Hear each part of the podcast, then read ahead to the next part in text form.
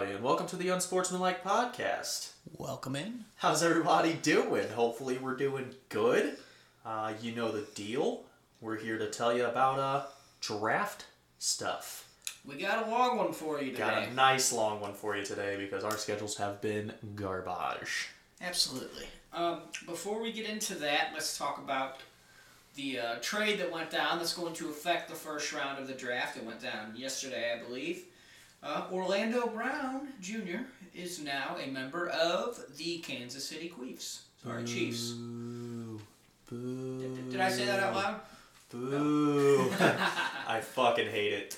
Um, I love it for him as a player. Um, obviously, being an OU guy and him wanting to play left tackle his whole life. I mean, that was what he wanted to do. Got the chance when Ronnie Stanley went down, but you're not gonna not start Ronnie Stanley. You know, it's one of those things. Um, so he did request a trade, and he got what he wanted. So I mean, it And worked out for him.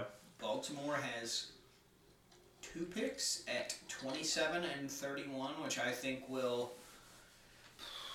It's Baltimore is going to be an interesting team to watch to see if they maybe try to, I don't know, move up into the early to mid teens if one of the wide receivers starts to fall, or if there's an edge rusher they really like, or just something like that. Baltimore's just a team to watch now. I think. I think we'll obviously you know get a little bit deeper into this, but I think that they keep those two picks and take both an edge rusher and a receiver because there's gonna still be really good options there I at think it would be back smart, end. like if they could get a Rashod Bateman and say an Azeez Ojulari or maybe a Gregory Rousseau since it seems some people are starting to cool off on him. Didn't have a great pro day, which we'll talk about in a little while.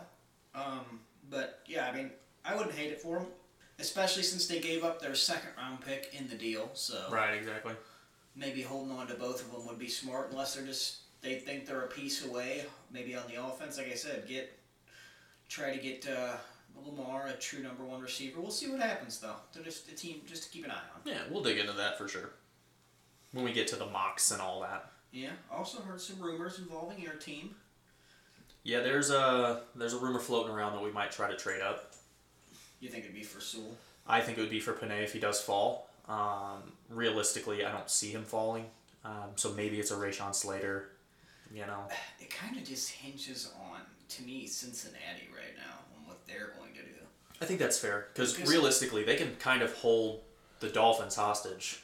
If he doesn't go at five, if Sewell doesn't go at five, I think he could last till at least like I don't know eight, nine, somewhere like that. I think it gets really interesting at seven because I think that's where it's going to kind of flip. You know, do you want to? I mean, are, is there a quarterback there that you want to grab? Maybe Jared Goff isn't your long term answer. You know, it's weird. Sorry to cut you You're off good. there, but um, and we'll talk more about this because we're doing a mock draft show on Tuesday, which we will have out before the draft. Um, that number seven spot, Detroit right now is the hardest team for me to get a read on at Me too. all. I have like we're less than a week out. I have no idea what Detroit's going to do, and nothing would surprise me. It wouldn't surprise me if they traded back. Wouldn't surprise me if they stood pat and took a quarterback, or just the best player available, like a Sewell or a Rashawn Slater or somebody like that. Like, I have no idea what Detroit is going to do right now. That regime. I mean, it's a new regime. Um, it's they're they're definitely to me right now the hardest team to bridge, try to project. It's a huge wild card for sure. And then I think the pick at eight with Carolina, I think that one kind of settled itself. They were huge on the Mac Jones thing.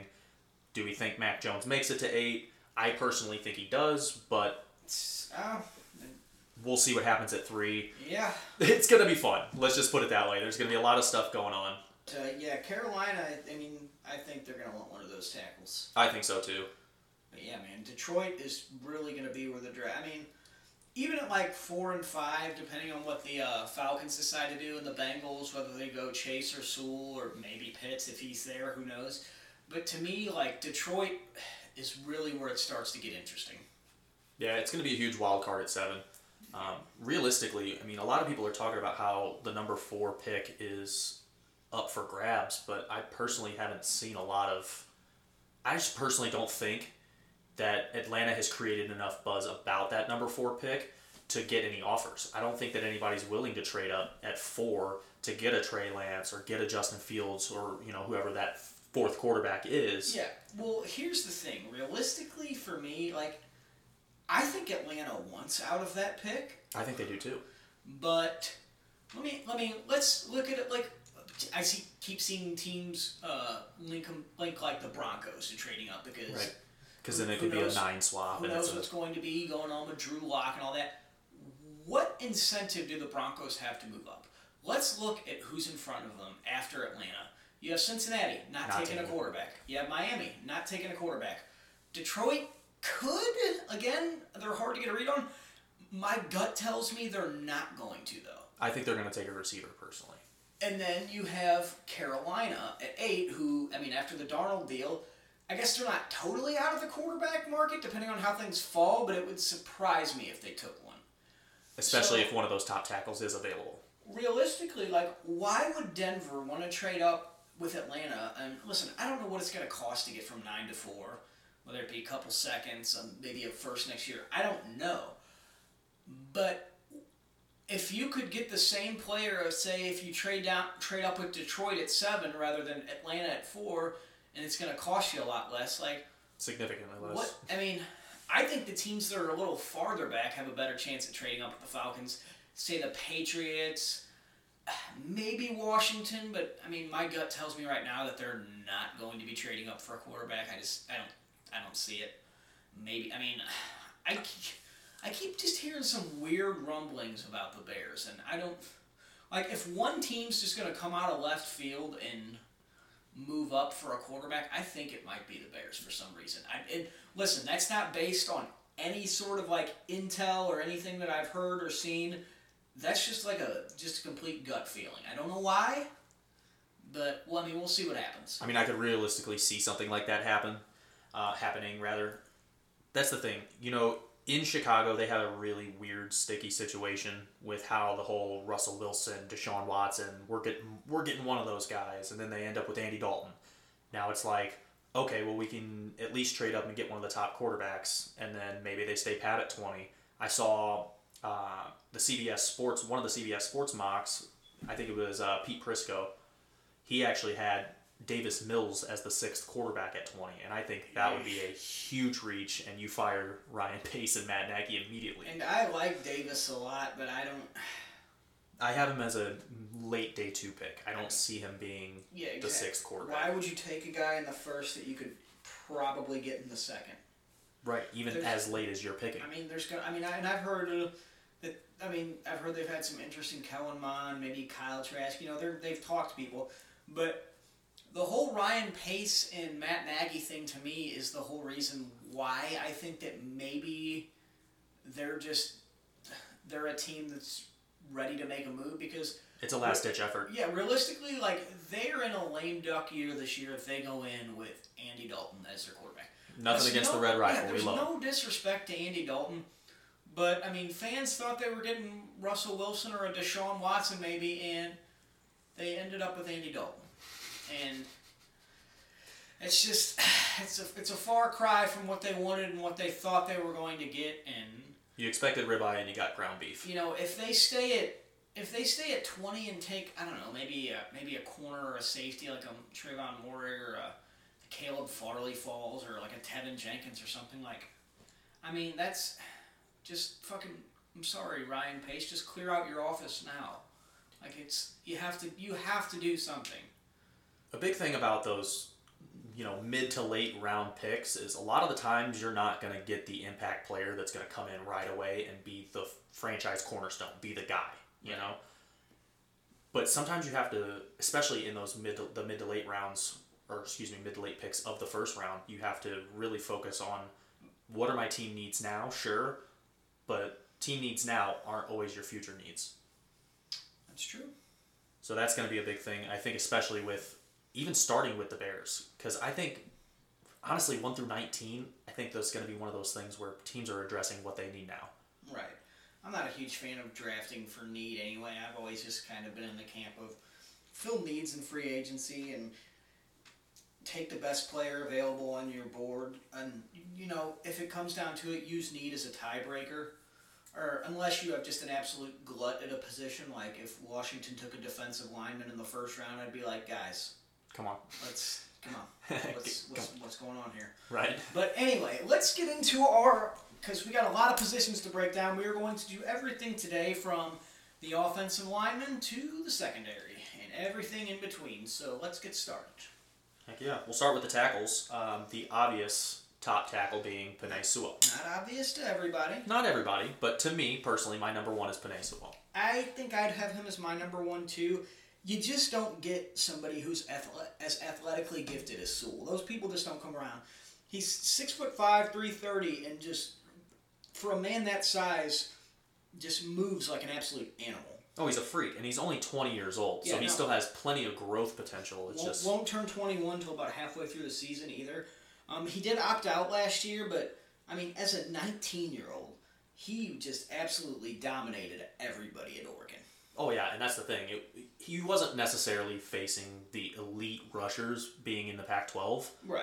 I mean, it's not like he was going against Chase Young, which we'll cover in a minute. Right, and Oregon, co- and Oregon covered. I mean, they have a screen-heavy offense, so he doesn't get a lot of true one-on-ones. But I mean, that's that's not. I'm not that worried about that. Exactly. I mean, the guy had 924 total snaps in 2019. Obviously, that includes run situations, but I think it was like a crazy. I think it was like maybe seven pressures total. Right. No, It's he's insane. just- he is an absolute animal. Um, he's strong. His punch is just ridiculous. He's so powerful. He's effortless getting to the second level too, and he puts those guys on their ass. It's awesome. I mean, again, as a as a 19 year old, he just looked like a man among boys. You don't get that sort of rare athlete at this position very often. Exactly, because he he's 330 pounds, but that man can move. No, absolutely. Do you have uh, Rashawn Slater number two? I do. So do I. So should everybody.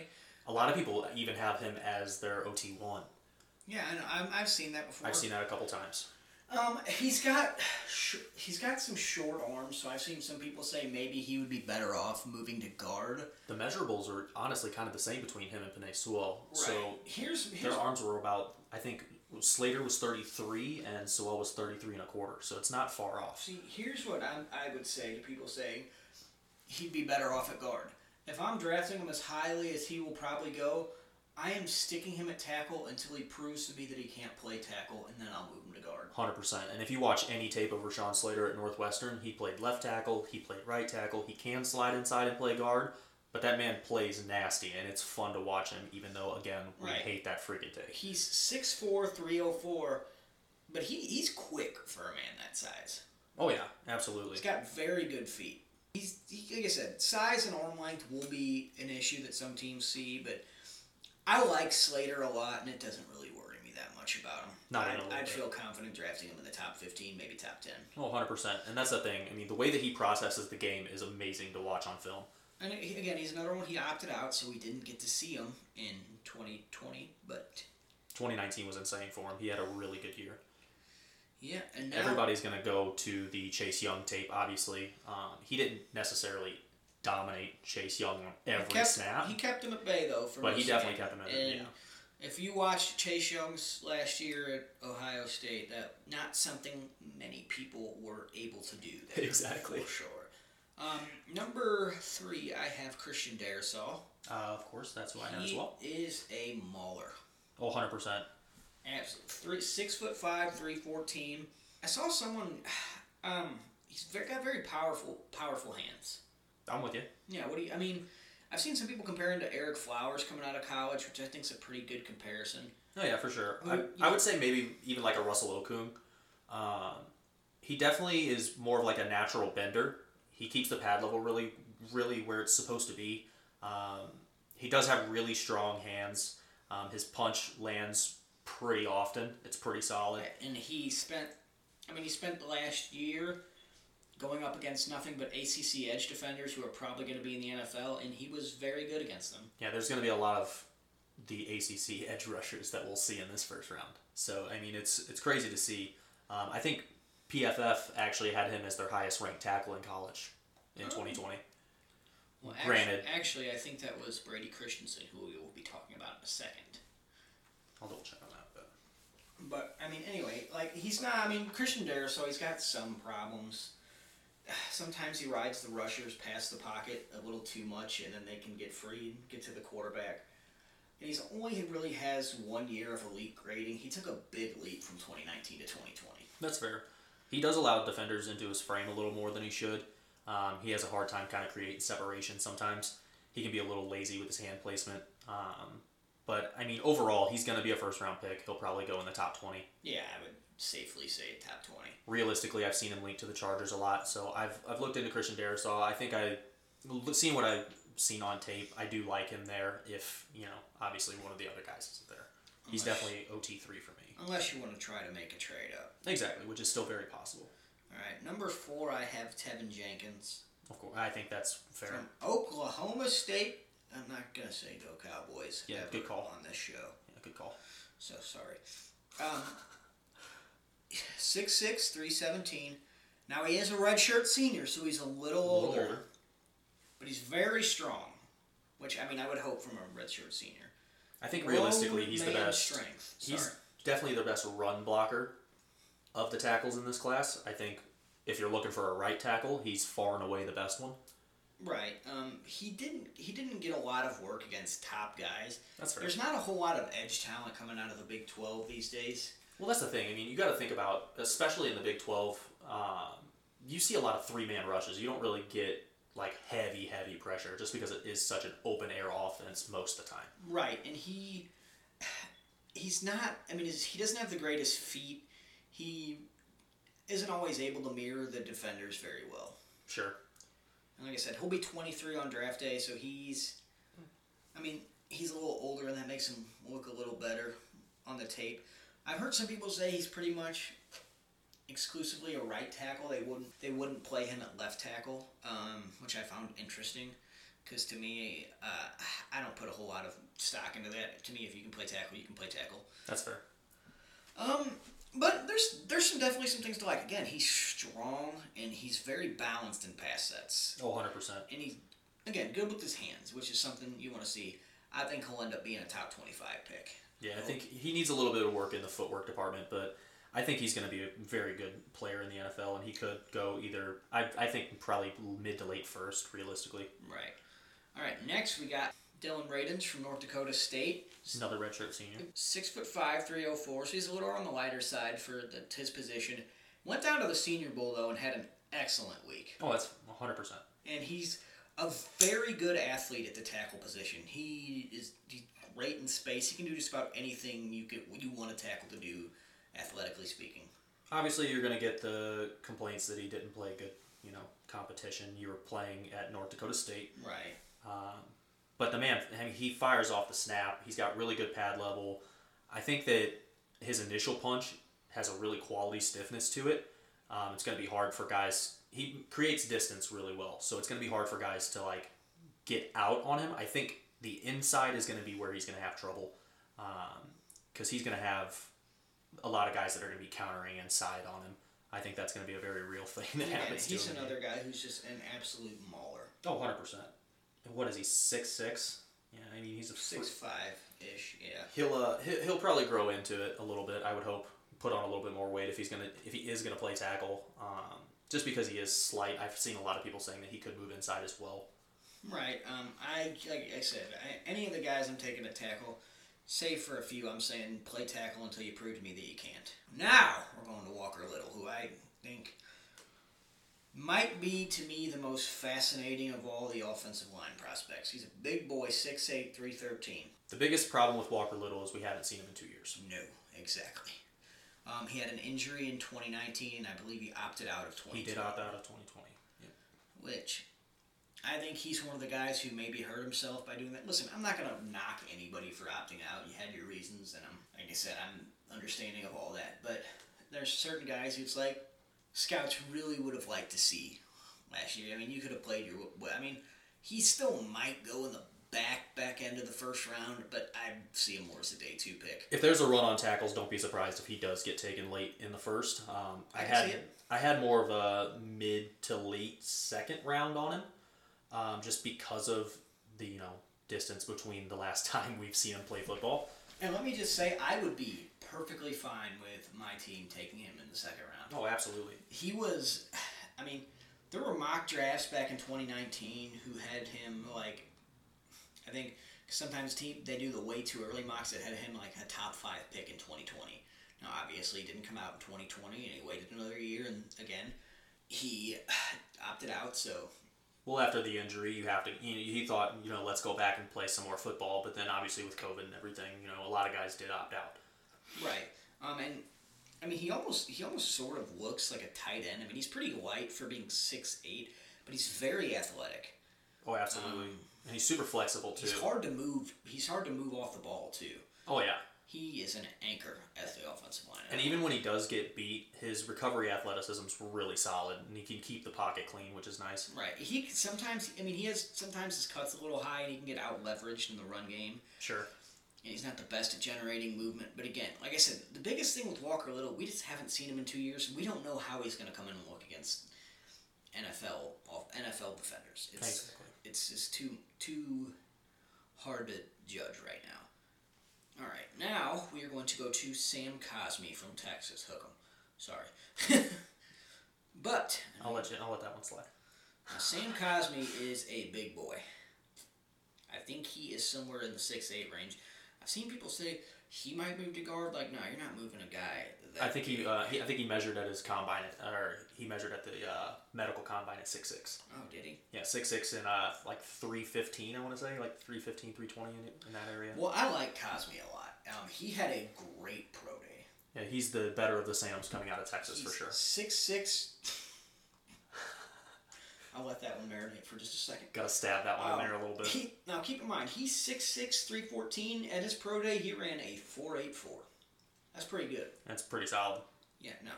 98th percentile at the position. Great. And when you're talking about guys with experience coming out, Sam Cosmi was a three-year starter at Right. And like I said, all of his athletic numbers from his combine are exactly what you want to see. He's a guy I think could maybe fall the day two. I think that he's going to be an early day two pick. That that was where I had him. Um, I could also see him. I could. I see a world where he goes in the back end of the first round, though. it's going to be. I think Sam Cosmi's going to have to kind of fit into a certain type of scheme, almost like a more of like a varied pass set approach. Um, I don't see him being like a premier left tackle in the league by any means, but he's going to be a very solid starter. Um, honestly, he plays really well in space. I think that's going to be a huge advantage for him. Kind of moves like a really big tight end. Um, and his agility on the inside slide is really solid as well. Yeah, I like Cosmi a lot, and I'm sorry to say that about a Texas guy. I know Uh, hey, feelings. He's So good. He's another guy who, if a team needs a tackle early day two, maybe say the Bengals, if they take Ja'Marr Chase at five, I'd be all over him. Teams like that. without a doubt. And all right, next I believe we have Alex Leatherwood. Now let's talk about Brady Christensen for a second, though. I'm with you. Before we get to Alex Leatherwood, let's get Brady Christensen out of the way. Six six three oh two, so he's a little, um, I don't, I don't even want to say smaller side. 300 pounds is still a big boy. Right. No. Um, had good. I mean, had a, had a good pro day. Tested very well. All the athletic numbers you want to see. Um, got good hands. The biggest problem with Brady, and I, again, I think he was PFF's highest graded tackle last year. Thing was, BYU didn't play any competition with like good edge rushers, so he was kind of going up against softballs all year. That's fair. And the one game I think when they played Houston that he did go up against a guy who's decent and Payton Turner, who we'll talk about later, got owned a little bit. Yeah, he got worked a bit. Um, big thing for him is he does have a little bit shorter arms for a tackle. Um, he's kind of an average athlete, so sometimes with the more elite rushers, and I don't want to say Payton Turner is elite because I don't think that he's your top edge rusher by any means, but No. he's a more quality rusher based on the competition that they saw. Um, he does kind of get beat, you know. It's it's like you said, you know, he's just not the best bender. You think he might be better off moving to guard? Maybe um, just because he is kind of a smaller range guy. It's not that he's a small guy by any means, but his arms are a little bit shorter.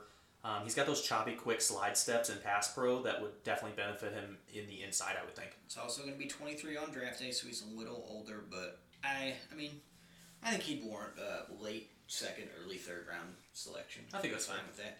Now let's go to Alex Leatherwood out of Alabama, sir. Alex Leatherwood. What a senior out of Pensacola, Florida. What a great name. What a name. Like Leatherwood. That's a great name for a tackle. Um, I believe he was he was like the number one tackle coming out in his class. That was a big he was a big deal as a recruit. I remember. Um, he's 6'5", 312, So I mean, got good length. And his think frame's solid, too. got huge fucking arms too. Like tree trunks out there. Absolutely ridiculous. He's a lot of uh, he's got a lot of versatility too because you, you can slide him inside if you need to. Um, say you have an established guy at left tackle, maybe move him inside. Um, Right. he can do that. And like all the offensive linemen that come out of Alabama, and it seems like there's a ton every year. He's pro ready, you know. He he he can do anything in pass sets. He's balanced. He's nice. He, he's got good kick slide. I mean, everything about the guy. I, I like Alex Leatherwood a lot. I like him a lot too, and I think he's kind of one of those underrated guys that nobody's really talking about as like a could sneak into the first round type guy. But People are just like, oh wow, another Alabama offensive. he reminds lineman." me kind of uh, almost like a Cameron Erving coming out. I can see that. Um, again, he's very. He's got a very stout lower half too. I mean, if you're gonna nitpick a little bit, I mean, he needs to be a little bit better with the hand positioning. Um, his mechanicals. Struggles to locate at the second level a bit too. That's fair. Yeah. Like quicker linebackers seem to give him problems sometimes. That's something he's gonna want to work on. Everybody in the NFL's fast, so you better pick that up. They, they fast. They, they, they're very fast. They make fast people look not fast. All right, now let's move to the interior real quick. 'Cause that's about all the tackles we want to cover. Again, That's we're not going to be able to cover everybody, guys, because we're trying to get through as many as possible. If we So miss on one of your prospects that you think is going to be a steal, While we're still here, though, I'm going to talk about Jalen Mayfield, 100%. who some people have as a tackle. I think he projects better as a guard. I think so too. Uh, he's 6'5", 326, who's on the larger side. Very powerful, but uh, he was getting a lot of first round hype. Even like as as late as like a couple weeks ago, I saw some mocks that had him in the first round.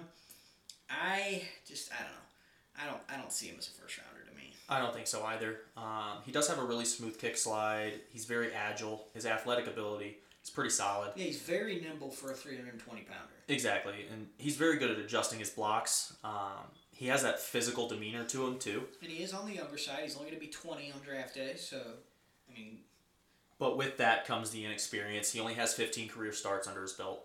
Right, he can be a little. He can be a little impatient sometimes too. You saw a lot of that. Um, I I wouldn't. I, I like him as a round two or three pick. I think that's I fair. just don't like him as a round one pick. Yeah, if he slips into the first round, I think that's a bit of a reach personally. Right. All right. Now let's talk about who most people have as edge one, and I do too. Elijah Vera Tucker out of USC, alumni of my man, Orenthal James Simpson. Don't hate. Did the glove fit? Quality follow on Twitter. my favorite follow on Twitter. Hopefully he doesn't get canceled. Oh no, they can't cancel OJ. Right, no kidding. anyway, sorry, Alijah, we're not giving you your due. But um, you know, six foot four, three oh eight. Again, a lot of people. I mean, he's played tackle. He plays all over the offensive line, though. I think I think people will see him as a plug and play guard. He's one of these guys you draft, you stick at guard for the next ten years, and you don't worry about it. Yeah, he kind of reminds me of Will Hernandez coming out. Right, he'll go in the first round.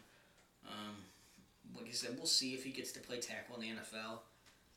He's a good enough athlete that he can do the any of the pulling and trapping that you need him to do. Right. Um, I just don't think that you know. One he- thing he's really good at that I noticed, he's got really good awareness. He reacts to unexpected plays like it was expect. Like he, like he, it's, it's almost like one of these guys. He knows what you're gonna do before you know what you're gonna do. That's fair. Uh, yeah, I mean it, that shows up on tape a lot. You know, he uh, He's- he's, very aware. He's really good in the run game. His feet never stop moving. All right. Who do you have next? Next, I have Landon Dickerson out of Alabama. Now, the obvious issue with Landon Dickerson, he's had two ACL tears in the same knee. Otherwise, I think he'd be a first rounder. I really do because he was good for Alabama. But again, that in, those injuries are going to scare people. He'll fall at least to day two, probably if not day three. I don't want to say that much, but I don't know. It's it's hard to justify a guy who's like I said, He's a redshirt senior too. He's going to be a little bit older. He's got the two knee injuries, so there's there's a couple negatives, obviously. does wear number 69, so that's, I mean, it's a So plus. nice, very nice. Six six three twenty six. Maybe he gets boy. drafted at number 69. That would be solid. No, he's, he's got He'll go before that, I'm sure. I mean, that would be that would be wonderful. He's got what you call grown man strength. He is very strong. I'm with you. Um, executed executed a pro style scheme at Alabama, so he'll know what he's doing when he gets to the NFL. If he's able to play with his injuries, And that's the thing. He can play NFL caliber football at both guard and center. So he's a little bit more versatile on the inside. Um, he does keep tight, compact steps into his run fits. right? Um, so that'll be something that'll definitely play to his advantage. and he's not the greatest athlete in the world, but with his position, you really don't need to be. Exactly. I like, like I said, I like him a lot. I'd like him even more if he didn't have those injuries. Yeah, it- it's one of those things that you know scouts are going to look at, teams are going to look at. It's one of those things that's, I mean, it's definitely a factor. Next, we got your boy Creed Humphrey out of Oklahoma. I like the name. That's a, like that's such a football name, Creed Humphrey. I love it. What do you think about Creed Humphrey? I watched a lot of Creed Humphrey. It was interesting that he chose to come back for his senior season, um, considering he was probably going to be a first or second round pick last year. Um, but he came back. I'm pretty sure he played this year. Yeah, he played this year. Uh, made Spencer Rattler look a little bit better than he was. Um, but I like Creed. You know, I think that I like Creed too. With arms wide open, what a, what a banger. banger. No, as far as Creed Humphrey goes, he's going to be a solid center, maybe even guard in the league. Um, I don't think that he's going to be the elite level talent that some people are touting him as, but I think that he'll be a solid starter. Well, he does have some of the best hands in the class. Um, if he's in your pads, I mean, you're not moving. Sorry. Yeah, he's very good at getting people off. Right. He's pretty. He's, he's pretty strong too, which I mean, a lot of these guys are. Again, he's not the greatest athlete, but I mean, you know, day two pick. I had him probably early second, mid, early to mid. Um, he needs to be better at playing with a little bit more leverage, especially being on the inside. You're going to be playing a lot of really tough nose tackles in the league. Right. That's fair. Next, I have Wyatt Davis out of the Ohio State University. Sorry, they get mad if you don't do it that way. Right. I don't really give a Don't need anybody coming after us for that. Um, Jesus. Wyatt Davis, um, again, he's another guy. There's going to be a run on these on these guys up midway through day two, I think, and he'll be one of the guys going. He is very balanced. I mean, I he's not he's got some negatives, but I like Wyatt Davis a lot. Actually, he really likes playing physical, which is nice, especially on an he interior lineman. ideal physical tools to be an NFL guard. He really does. He's a little bit smaller than you'd like as far as his frame goes, but I mean, maybe his body control is a little bit more average than you'd like it to be. But his lower body is super powerful. He can unroll his hips into ankle blocks. He creates a lot of drive momentum. Um, that's something that you definitely want to see out of an interior lineman. So I think that he's going to definitely be more of like a mid to late second, even like an early third. One thing coaches are going to love about him is he doesn't panic. Like you can look at losses on his tape, but he always fights to the end. Like he never gives up on a play. And He does have a little bit of bad intentions towards the end of blocks. I love it. you know, you, you, you have to love that. All right, now I'm going to go to your guy out of the University of Wisconsin, Whitewater, Big Daddy Q. Quinn Meinerz, the absolute darling of the Senior Bowl. That's my guy. I mean, he went down to the Senior Bowl and just everybody fell in love with this guy. He was Wisconsin Whitewater did not play this fall. Um, so so a white guy who had dreads, which I mean, when he got the invite to the Senior Bowl, he did not disappoint. he didn't actually get to play in the game because he, I think he had a hand injury, He did break his hand. and he was begging Brian Flores to let him play. And I think he let him line up for like one snap at the end that was like a kneel down or something. I'm pretty sure he did. Um, a lot of people seem to think he'll be, he'll play be playing center, even though he always played guard at Wisconsin Whitewater. I'd like to see him at center that could be interesting. because he definitely has above average hand length or length and hand size. I think that would really benefit him as a center, and he could be a dominant center. Right. Again, the biggest, I mean, the biggest knock on him is going to be, I mean, competition level. He didn't, I mean, Wisconsin Whitewater. Who do they play? I don't know. Right. I couldn't tell you. He needs to improve the foot, the footwork a little bit. Um, He's explosive off the ball, though. Like he again, plays such a strong power game. And the biggest thing about him is he went to the Senior Bowl again, Wisconsin Whitewater, but he didn't look out of place playing against these bigger school guys. He was beating them a lot. Also a former wrestler, That's true. so he's a he's a nice little gritty boy. Likes to throw people down. I know you really want your team to draft. I Quinn really Meinerz. hope that Quinn Meinerz ends up in L.A. I really hope that he I ends want up there. that for you because you want something for me that we'll talk about later. All right, final interior guy we're going to talk to about here, and he's another one again. A lot of people are saying they think is a, I mean, could be a tackle, but more likely move to guard. Is uh, Liam Eichenberg from Notre Dame. Notre Dame. Notre Dame just churns out these offensive linemen like it's nothing. He's a little bit older as well. He's another redshirt senior. Quenton Nelson, Ronnie Stanley. I mean, he's a graduate student. That's old. Yeah, um, like he, like I said, he's been at Notre Dame for a while. He he was a three-year starter at left tackle. good at establishing leverage. You know, he's like I said, he's again he'll be a day two pick. Um, scheme independent. I mean Notre Dame. He did whatever they asked him to. That's fair. He kind of reminds me of Justin Pugh. If you remember Justin Pugh coming yes, out. I remember Justin Pugh. Um, one of the one of the negatives about him, if you watch the tape, he struggles against lengthy edge guys. That's fair. Yeah, he's got a he's got a little bit of issues with his timing and hand placement. And he's not going to wow anybody with his athleticism. I think he's more of your run blocker at this point in his career. Um, I don't think that he's going to be your like elite pass defender, um, or excuse me, pass blocker rather. But I think that he'll definitely benefit somebody in the run game. I think that if he does play tackle, to move him to the right side. I think that's fair. Um, now we are going to move to the defensive lineman. The defensive tackles, um, moving into the interior defensive line, I think this is going to be the easiest transition here, just because there's, not, a whole lot of guys to talk about. This is, in my opinion, probably the worst position group in this draft. I'd say so. I It's mean, as bad as it's been in a while. Um, there are a few good guys though that we'll identify here. First being number one on my board, the guy who I think should be number one on everybody's board but isn't, is Christian Barmore from Alabama. Again, Bama just churning out the talent. yeah, exactly. and a defensive tackle. Um, I like Barmore a lot. Very bendy for a man who's 6'4", 310. Str- Not the most consistent, but I really like him as an interior pass rusher. I feel like he does have an on and off switch. Um, it feels like he doesn't really have to work as hard against some of the lower level competition that they were playing. Always turns it on against uh, in big time games though. Well, big time games always happen in the NFL, so hopefully he can keep it on. Yeah. You know, that's going to be the biggest knock for me. I, this, I would say, as far as Christian Barmore goes. But like you said, as far as he goes, he's a very large man who's very flexible, He's which got is the ideal build to for an interior pass rusher too. Um, he only had one season as a starter at Alabama, which could be a little concerning, but I, I like Barmore a lot, and I he'll be a first round pick for sure. He does struggle against double teams, but we'll see how that pans out in the NFL. Yeah, I mean he uses his hands really well too to get inside on some guards. So again, we'll see how that works out. Number two for my defensive tackle rankings is Alim McNeill. Pretty much the consensus one and two are McNeill and Barmore. I've seen some people have Barmore. I mean McNeill below or ahead of Barmore. Don't understand why. I don't know about all that. Um, it's a little on the smaller side. 6'1", 317.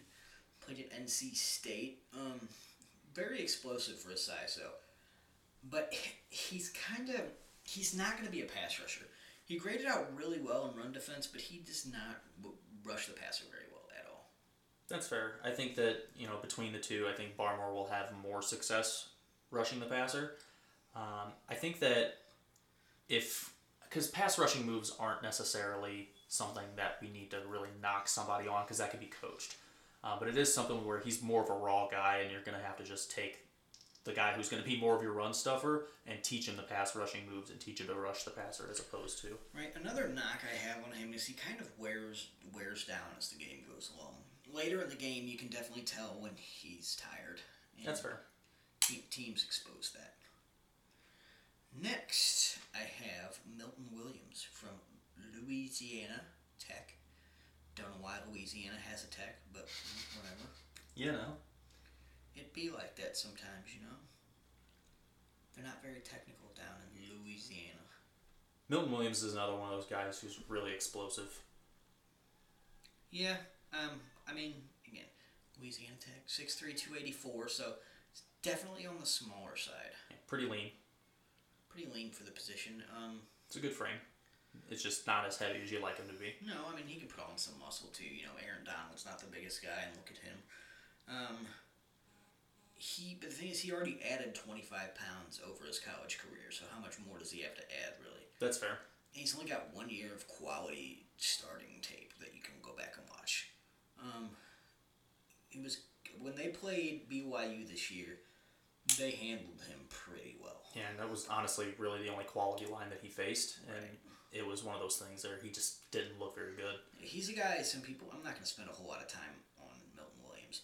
He's a guy who I think has been moving up some draft boards, but I he's nothing. I, I don't see him as more than a day three pick in my opinion. That's fair. In fact, my guy I got next, I like a lot better. Tyler Shelvin, the big man from Louisiana State That man is gigantic. University. Um, yeah, he he struggled with his weight problems, even dating back to I mean high school. There's tales that he would like after football practice go home and just house like an entire Little Caesars pizza, which I mean same. But um, I'm also not 6'2", 350 pounds, and he had to get down to 350 pounds. Right, exactly. Like he's had he's had problems in the past controlling his weight. Then, but I mean, again, he's a big boy. He is damn near an elite run stopper. Oh yeah, absolutely. He's like, you see, he if he can get the weight under control, he's your prototypical nose tackle. Oh, without a doubt. The big thing is He's immovable. I mean, you can't move the guy. he's so big. It's just one of those things that sometimes because he's such an elite run defender, it's one of those things where he kind of doesn't even try to rush the passer. He's got a great first step too. Like for again, for a man his size, he doesn't just win with power. Like he's got good moves. Um, like I said, he was reportedly up to 375 last fall. Um, It's rough. and he's not going to rush the passer a whole lot. If you're looking for a stout, run stuffing nose tackle, Tyler Shelvin is your guy. Hundred percent. Late day two, early day three, I think. Um, one more guy I want to talk about before we move on, because like I said, this defensive tackle class is just not great. Is Levi Onwuzurike from Washington. Um, he's another guy who's on the smaller side, 6'3", 290. Um, what do you think about Levi Onwuzurike? I, I mean, he's, he was one of the most explosive defenseless tackles in the country. The dude flies off the line. That's fair. Yeah, I think uh, he kind of played more nose tackle, which is a little bit out of his position. Yeah. Um, but he played well. Not a whole lot of fat on his frame either. Like he is jacked. Yeah, I mean, what is he like 6'3", 290, Yoked, something like that. yes. Uh, realistically, he could be more of your three tech kind of guy. Um, he does have a lot of pop behind his hands. Um, he's really tough to handle when everything's kind of in motion, Yeah, which his, is good. his production stalled a little bit in 2019 when he became a full time starter. Sure. And he opted out of 2020, so I don't know how teams are going to look at that. I still see him as a day two pick somewhere along the line. I think that somebody will take a flyer on him early, probably in the third, late in the second. Right. Um, I think that the big thing is he's just kind of like a one hitter as a pass rusher. One Uh, hit quitter. doesn't really like to combo a second move if he gets beat. Um, kind of just dies off. But that's something that could be coached, I'm sure. So All right, now I'm going to move on to the edge defenders because I don't feel like talking about this defensive tackle class for exactly, another minute kind of killing my vibe. because it's bad. If you need one, take what's his face, Christian Barmore. Okay, exactly. Um, now we're gonna move to the edge clash, who and I've seen this. This is the position where I kind of see the most discrepancy as to Who's the guy? who has Yeah. who has who at their, as their top edge rusher in the class. For me personally, it is Jaelan Phillips from the U, University of Miami. I think that's fair. He's the most talented off the jump. I think that he's definitely going to be the first one off the board. Right. The concerns with Jaelan Phillips, I mean, essentially stem solely from the fact that he's already retired from football once, and that's going to scare some people. Yeah, I mean the concussions were a problem. That's definitely something that you're going to have to keep an eye on. I mean, it wasn't just concussions; there were other things. I mean, he's got He had a wrist injury. he's got the size you want at the position. I think he's what is he 6'5", 260? He's a big boy. Yeah. Um, had a great pro day. Not the best pro day of all the edge rushers, because then we'll get to that guy in just a second. But no, Jaelan Phillips is my edge one. He said he he was a I think he was like the top recruit in the country when he came out and committed to UCLA. He said retired, then he came back and went to Miami. The injuries are the reason why I don't have him as my edge one. He is a edge two for me. Who do you have? Um, so personally, I think the consensus is Kwity Paye okay. as the first. Well, can I just t- touch on Jaelan? Yeah, please, I mean, please. He is. I mean, he's again the biggest weakness injury history. Very powerful though, and he stayed healthy for Miami this past year. That's fair. Yeah, I mean it's it's hard to be a guy with so much injury history, have that on your resume, and then stay healthy for a year. You know, especially in a year where everybody is. That's the biggest thing, man. Like the medical reports in this year's draft are honestly out of this world. It's insane that there's so many dudes that are like, Right. hey, we have to focus I on mean, medical. Phillips blows through contact too. I mean, just absolutely blows through. Oh, it's crazy, and the man oozes power. I mean, he has so much power. He can move guards, tackles with one with just one arm. It's ridiculous. I think I think if he didn't have the injury concerns, that he would probably be edge one in this class. I would say so. Now we go to Kwity Paye, 6'2", 261, very twitchy edge defender. Um, doesn't have the greatest like numbers as far as production goes, but he graded out really well. Um, he's just one of these guys that's a freak athlete who somebody's going to have to develop, but it's definitely worth developing. I think the biggest thing with Kwity Paye that I want to see from him is using his size a little bit more on the interior pass rush. Right, and the man is an athletic freak. Oh, that's without a doubt. I mean, he ran a sub six five three cone. Right, he's he's beefy, but he gets around guys. And um, sometimes he relies too much on just trying to barrel through guys. I think that's something that can be coached out of him. Though. Well, yeah.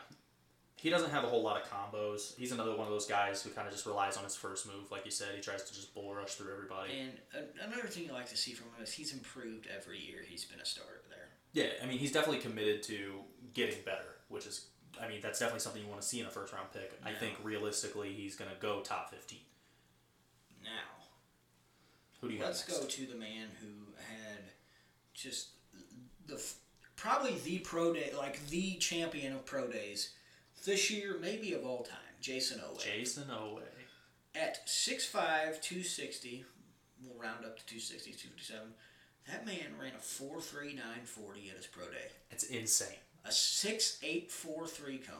Like, this guy, uh, this guy's numbers are off the charts. Like, everything is 99th or 100th percentile. Like, It's insane. the man just had an. I, he didn't record a sack last year, but he got pressures. Again, don't look at the production as a saying, oh, well, he didn't have a good year. He had a good year. Oh, 100%. The He's big just- thing with Jayson Oweh that I've noticed at least, um, his rushes kind of die on contact, which is why he didn't really have a ton of sacks, um, and he didn't have any last year. I think that the biggest thing with him is he needs to fight through more arms and actually make that second move and actually try to get to the quarterback because he's got the athleticism. He's a freak. I mean, the guy, like you said, he ran a sub four, Yeah. I sub mean, four four. Like that's insane. yeah, that's. I mean, he can freaking chase down running backs too. I like Jayson Oweh a lot, and I think he'll be going in the first round. I think so too. But next, I don't know about you, I'm going to go with Gregory Rousseau from Okay. Miami. I had Azeez Ojulari, but go ahead. Um, thing with we'll talk about Ojulari in just a second. The thing with me about Rousseau, and listen, as a true freshman, or I think as a redshirt freshman, only one man in the country had more sacks than him, and that was Chase Young. Good company to keep. Um, he's big, 6'7", 266. I almost think he would be better off in the NFL if somebody took him and moved him inside Really? all of if you look at the tape, all of those win, all of those sacks came when he was beating guards. He was abusing guards, and then he gets to tackles, struggles a little bit. I don't know. I that's mean, fair. I don't know if some teams see him that way, but I don't. And he listen, he did not have a very good pro day. That's fair. And I've seen a lot of reports that, you know, according to Schefter, it's, you know, if there's, if Gregory Rousseau's there on the board, there's at least a few teams who have said, we'll take that guy. The guy, like, again, he's another one of these guys. He's just an absolute athletic freak, though. Um, he is coming off the ankle injury. and he opted out of 2020.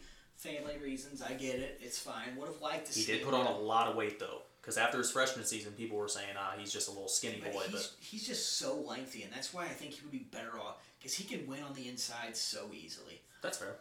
And I don't know. I just think maybe put on ten pounds, get up to like two seventy five. You'll be fine playing the interior. No, without a doubt. Um, he's not for being as big as he is. He's not the most powerful guy in the world.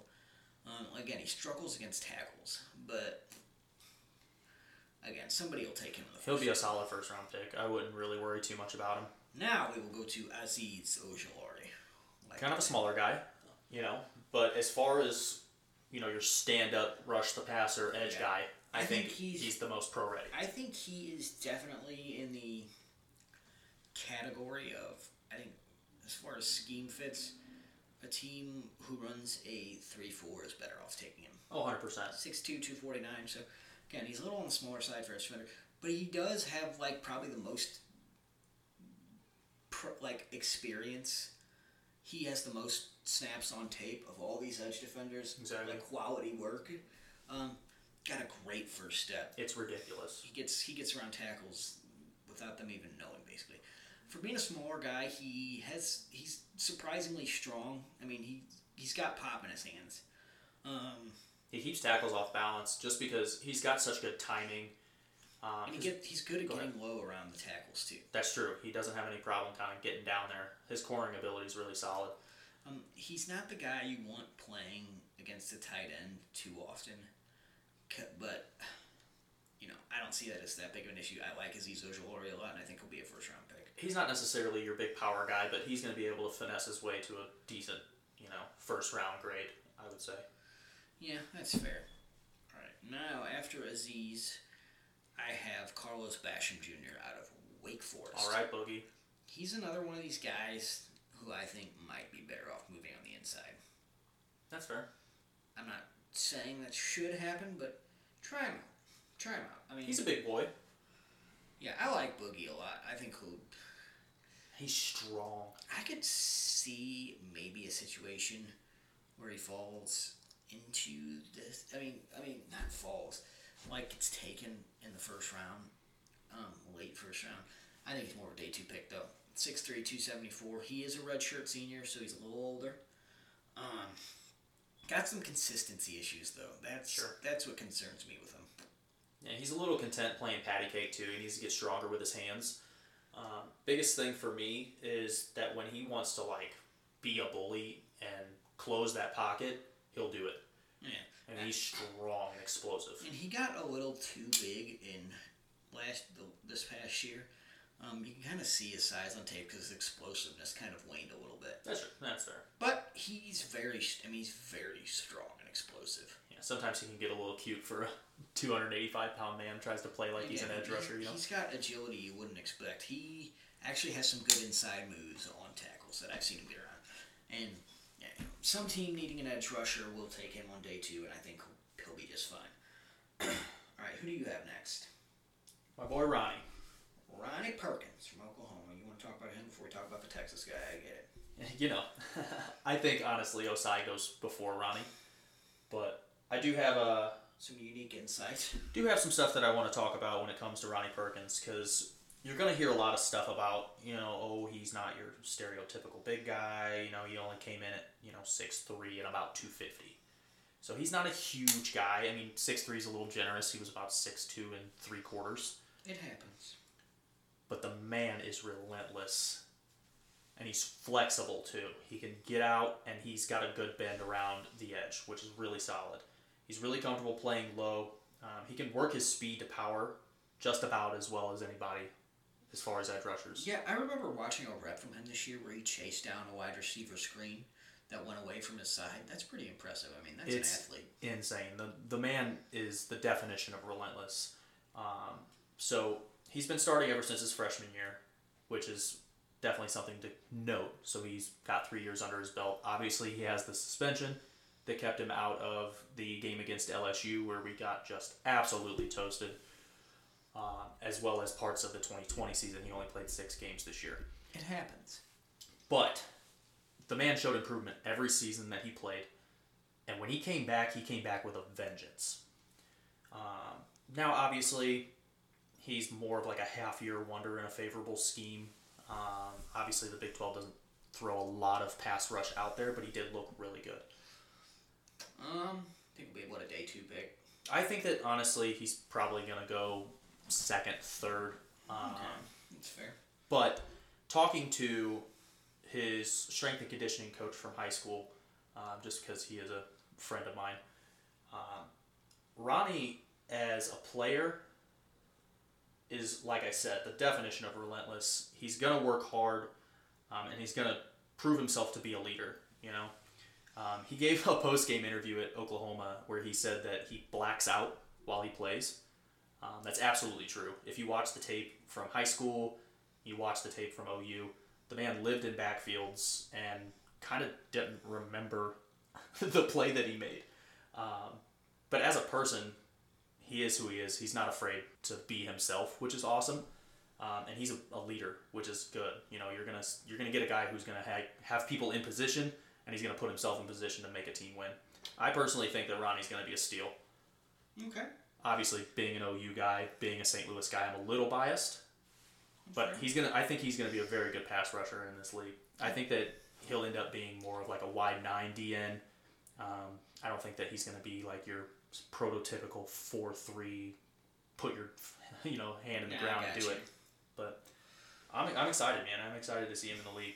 Now let's stay in the Big 12, cross the Red River, and talk about Joseph Ossai Oh, Joey. from Texas. Six foot four, 256. You know, I'm project, projected probably second or third round pick here. Um, got a very high motor. He's a very good, he's, he's a natural athlete. You can see it when he, I mean, his easy movement skills and his ability in space. He's, he's a good athlete. He's an every down player. Um, you need that in your edge defenders. You'd like to see a little more explosiveness from him, though, from Sure. an under from an undersized guy. Because again, he's only 6'4", 256. Yeah, he's definitely more of a finesse guy. Goes to the ground more than you'd like. Um, play. He's played off ball before, but not smooth enough in space to do that full time. Really, in my opinion. Sure. Um, again, though, I He just needs to get better at setting a hard edge. I think that that just comes with more physicality and less of the finesse game and try to incorporate more power into the game. I think that Joseph Ossai will be just fine. Okay. Now, the last guy I want to talk about on the edge here is Payton Turner from Houston. Actually, no, there's two more guys I want to cover here. One, one, one of my last guys here is kind of a uh, late round steal candidate. Payton Turner, big boy, 6'6", 268. Um, very physical, but didn't play great competition Of course. playing at Houston. Long arms and violent hands, like violent. The It's definitely something that you like to see in an edge rusher. and he fights to the end of every play. Um, that ne- doesn't ever give up. Coaches are gonna like that. His breakout in 2020 was only four games, though. He doesn't have a ton of dominant tape that you can go back and look at. Um, he's owned some tackles that won't sniff the NFL, and that was, you know, That just goes back to the competition Yeah, level. It's not like they're playing elite level talent. Um, he did kind of struggle against Brady Christensen, a guy that we mentioned earlier. yeah. Um, They went back and forth, you know. Yeah, exactly. Some had good reps, some didn't. But again, we'll see what happens. I think that realistically, at the next level, he'll struggle a little bit against double teams, um, but that's something that he can work on. I don't think that that's going to be a huge issue. Okay. Um, last guy I want to talk about here is Cam Sample from Tulane, because I think this guy could end up being a steal. Um, 6'3", 267. He plays really low, and I mean he he he his leverage is some of the best in the class. His highest he had the highest win rate and grade of anybody in the Senior Bowl one on ones. His bull rush is his go to, but he's not the physical specimen that can survive on it alone in the NFL. So he needs to work on some things like that. Needs to do better keeping his pads clean because he struggles with that. Um, He does have a really good uh, stick and move mentality. He does have some heavy-handed strikes that'll lift and jostle people. I think that he's going to be, like you said, I, I would say that he's probably going to be a steal as well because I think most people are putting like a fifth, sixth round grade on him. I've seen some as high as third, but I think you know early day three. Fair enough. Um, the level of competition wasn't great again because he played at Tulane. That's fair. But, he battered those people. It was. It wasn't like he was. I like Cam Sample a lot though. I really do. Again, my team doesn't need edge rushers. He's a really skilled rusher. I think that he'll end up somewhere. Uh, he, de- he definitely gets drafted. It's just going to be a matter of where. Now we're going to go to my favorite position group because it's what I used to play, and that would be the linebacker position. Linebackers. And you already know who I got as my number one linebacker. You already know.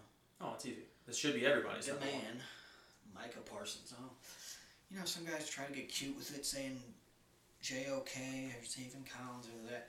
No, I got I got Micah Parsons as my number one. Good size for the position, 6'3", 246. Um, I really want him on my team. um, and with the off the field concerns, quote unquote, it's to be one of those things that he may fall. You know, we'll stay blessed. All right, I love off the field concerns. Give me all the thugs on my team. I don't give a fuck. All of them. Anyway, let's talk about You Micah had. LaRon Landry for a while, so Um, obviously you don't care. His combination of ex- of size and explosiveness is just special. He moves like he's undersized, but he's not. Um, from a form and balance and space as a tackler are again just great. He's a he, he is maybe the best tackler in this class, and he is probably the best blitzing linebacker in the league too. You can line him up anywhere. He's such a versatile chess piece that you can get and uh, he, I mean, he's one of the best linebacker prospects I've seen come out in a long time. That's fair. He's not. He struggles in coverage a little bit, but I think I think he can get better with that. Um, he opted out of 2020, so again, we haven't seen him in a while. Uh, again, he does have the off the field concerns. There was a Penn State hazing scandal. God knows what's going on at Penn State. Right. Um, ran a four three nine forty. Love that. Again, I, God, I, I it, this is my the number one player on my wish list to go to my team. Um, but I love Micah Parsons, and probably should be a top ten pick, but probably won't. And who do you think number two? JOK, I would give it. I would give it to JOK. Jeremiah Owusu, Koramoah. Koramoah. I like the name. Um, He's a little undersized. Yeah, he's 6'1", 221, and that's a generous 221. And that's the thing, he's- he's definitely more- He's more of your like nowadays linebacker. I feel bad for the linebacker position, man, because it's one of those things that's it's kind of like the running backs that have kind of lost its lux, so to speak. Um, the linebacker job has gotten very hard in the NFL because being such a pass heavy league, you need guys that can cover. You know, you're not looking for those A gap blitzers that are going to stuff the run all the time. Right. Um, So I think that he fits the mold. Is my point. I've seen some people say he's like a more polished Isaiah Simmons came out last year. Again, with these guys though, it's like almost the biggest question is like, what the hell do you do with him? A lot of teams see him in like a Is he a box safety? Is he a Buffalo nickel? Is he Right. or is he just a standard off the ball linebacker? Um, I don't know. I do like him a lot. I do like him a lot though. I mean, he's very smooth. He can keep up with receivers. Very quick. Again, for a man his size, he should be. Um, but coming in, he'd probably be the smallest linebacker in the NFL. I think that he's going to fill more of like a Daniel Sorensen type role. I could see it, and he'll be a top. He'll be a first round pick for sure.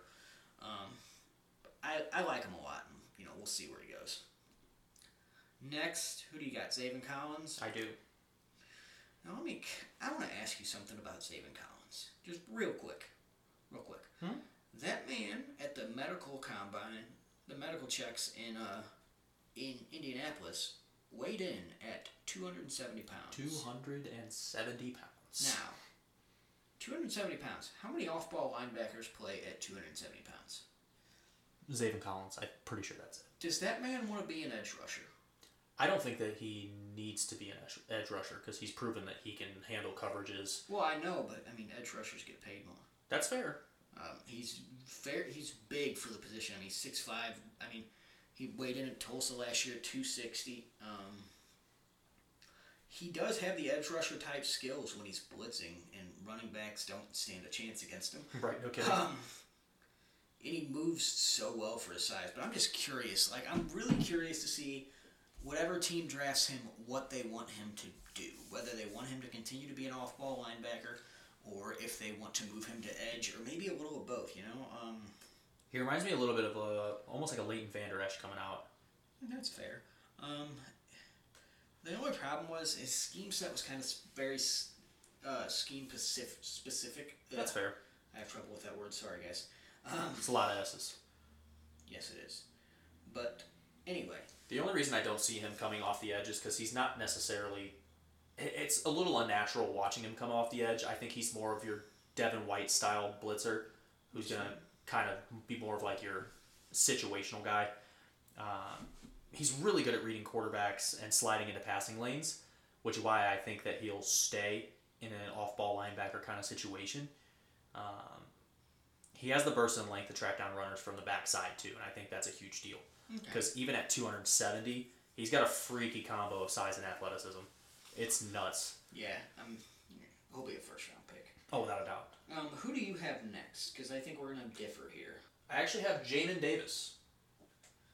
See, I have Nick Bolton, Okay, and we'll start with Bolton. Go ahead. I'll be a Mizzou homer here. Uh, go Tigers. I, I don't think anybody plays more physical in this draft than he does. He hits people hard. He's going to get some roughing the passer calls in his rookie year. I mean, here's the thing, and I, I, I heard somebody say this, I don't remember who, but if I'm drafting a linebacker or a safety specifically in the first round, and they don't have at least one or two targeting calls on their resume in college, I'm a little concerned. I really am, because I need you to I need you to be physical. I need you to hit hard, and that's what Nick Bolton does.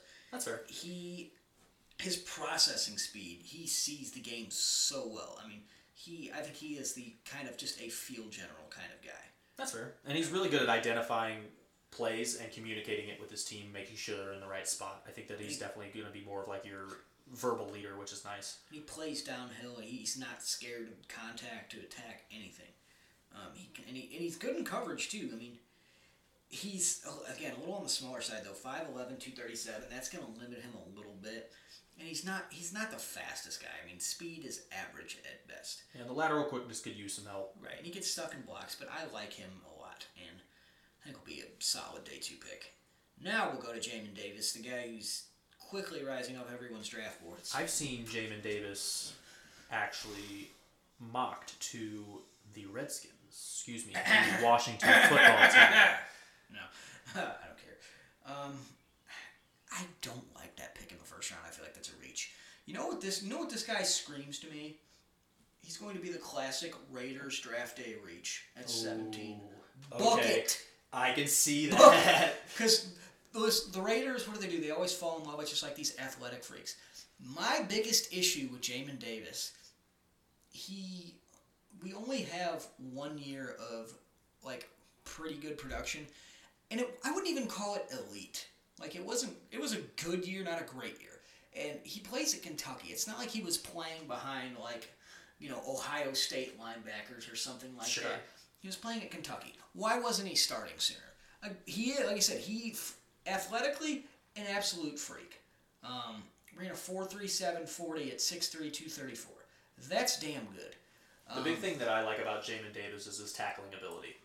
Right. He's got a huge tackle radius, and he doesn't miss them very often. And he's got the ideal frame for the position. He is long. He's got long limbs. He's pretty lean. I mean, he's he's absolutely jacked. Um, he's very quick too. He needs help in the coverage department. Right. Uh, and again, only one year as a starter, so we just haven't seen enough production from him.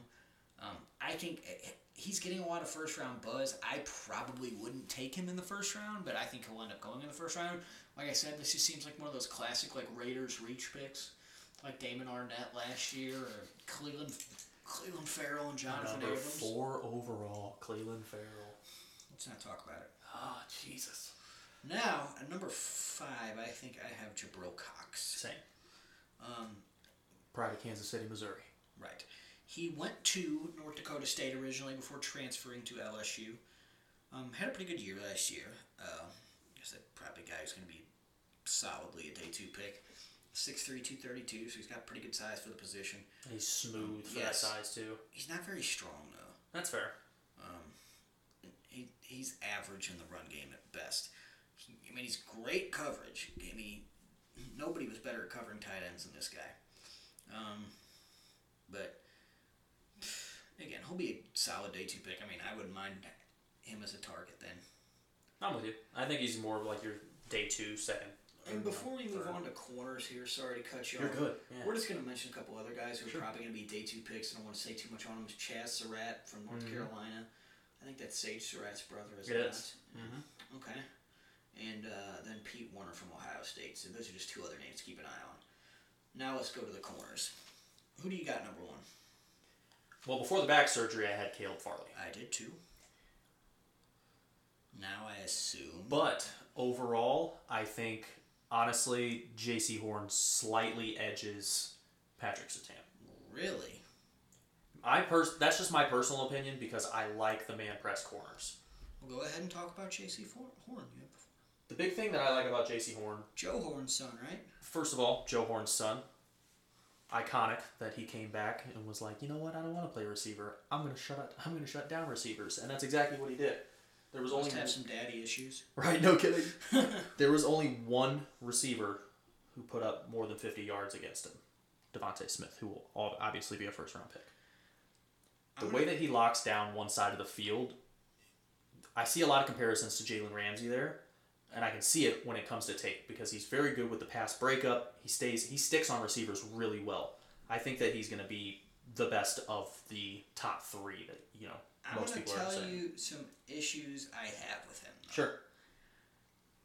He plays almost too physical. He did stuff in college that you're just simply not going to get away with at the NFL level. That's fair. Um, and he's not the best tackler, but you don't necessarily need your cornerback to be. I mean, he's a very confident guy. I love that about him. You have to be to play corner. Yeah, no, absolutely. Um, I have Surtain as my number one, but Sure.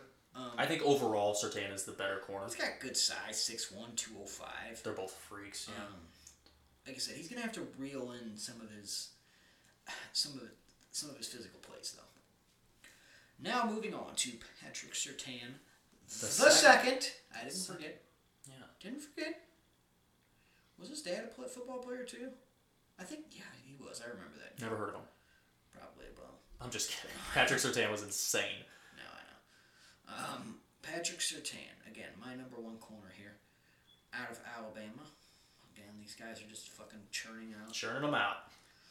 Um, 6'2", 208, good size. Um, very consistent technique. He's not the fastest guy, though. Um, and his change of direction ability is average at best. Yeah, he's definitely not going to impress anybody with his zone breaks. But he's got a lot of snaps at Alabama. Um, he's got experience.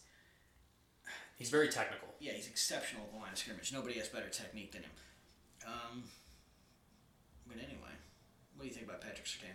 I think as far as just all around cornerback play, if you need the guy who's just going to be your lock, he, if you need a lockdown corner, I would say go ahead and grab Jaycee Horn. If you want a guy who's going to be a consistent starter for a decade plus, go Patrick Surtain. I think Patrick Surtain. I think the most the most commonly mocked pick I've seen in mock drafts, and I've seen uh, what I feel like is fifteen thousand of them at this point, is Patrick Surtain to the Cowboys at ten. I think that that's pretty stout. I think that's a general consensus that you know the Cowboys need a corner, and if they think that Pat Surtain is going to be that guy, then Pat Surtain's going to be that guy. All right, now let's talk about Caleb Farley from Virginia Tech. Go Hokies! Not really. Fuck the Hokies. Um, I feel so bad for Caleb Farley. The man. guy who I had as my number one before the back injuries took place, you know, he had a surgery that, from my understanding, the recovery time is not terrible, but Yeah, they're saying that he will be ready by training camp. the, just the problem is sometimes can be like a recurring injury, you know. Um, I'm pretty sure this is his second back procedure. yeah, he doesn't have a lot of press man experience, um, which is fine to me. Um, Well, that's the thing. I mean, he's still a big guy. He's 6'2", over 200 pounds. I mean, he can definitely handle bigger receivers. He'll be okay there. And he was another guy who opted out. Um, but his makeup speed, I mean, you just see him catch guys. The way he keeps up with receivers at 6'2", 207. He's another really sticky guy. He can stick to receivers really well. Right, and he had he great ball production. He The ball seems to just find him. And I like Patrick Surtain a lot. Or not Patrick Surtain, sorry. Caleb Farley. Um, he'll probably fall a little bit in the first round because of the injuries. I'd still be willing to take a chance on him. I've seen a lot of people mock him to like 24 to the Steelers, Ugh. even uh, 28 Ugh. to the Saints. well, maybe see. We'll If see what I- happens. If I was one of those teams like the Jaguars or the Jets in that range, who has two first round picks, I would use one of them on him for sure. Without a doubt. For sure. C.J. Henderson and Caleb Farley would be nasty It would be in. Jacksonville, Uh, barring obviously more injuries. number four, I have Greg Newsome. So do I. from Northwestern. Fucking brainiacs. Greg Newsome, I like a lot, I almost wanted to kind of move him up to my CB3, but I didn't. So decided to stick with the board here. He will be a first round pick. I believe that. What do you think about? I think that being the that he played at Northwestern and they run such a zone heavy scheme, um, it's going to be something that people are looking at. But he has really patient eyes for the zone. Uh, he doesn't really get caught out of position ever. Um, he can play deep too, shallow too. He's not like one of those deep zone guys. He's not the shallow zone guy. He can play every part of the zone. Um, but he only allowed one catch on 15 targets of 10 plus yards in 2020. That's a huge deal for me. He had a good year. Um, he's a little slow for his size. At six foot, one ninety two. Sure. Doesn't have the best acceleration, but I think he'll be a pretty solid pro. I really do. The biggest thing for me is that you're going to get a lot of the knocks for the talent too. The only real like talented receiver group that he played against was Ohio State, which is definitely something that's you know worth noting. Yeah, But- no, it's worth noting, but I think he'll be fine. Now we got Asante Samuel Jr., Yeah.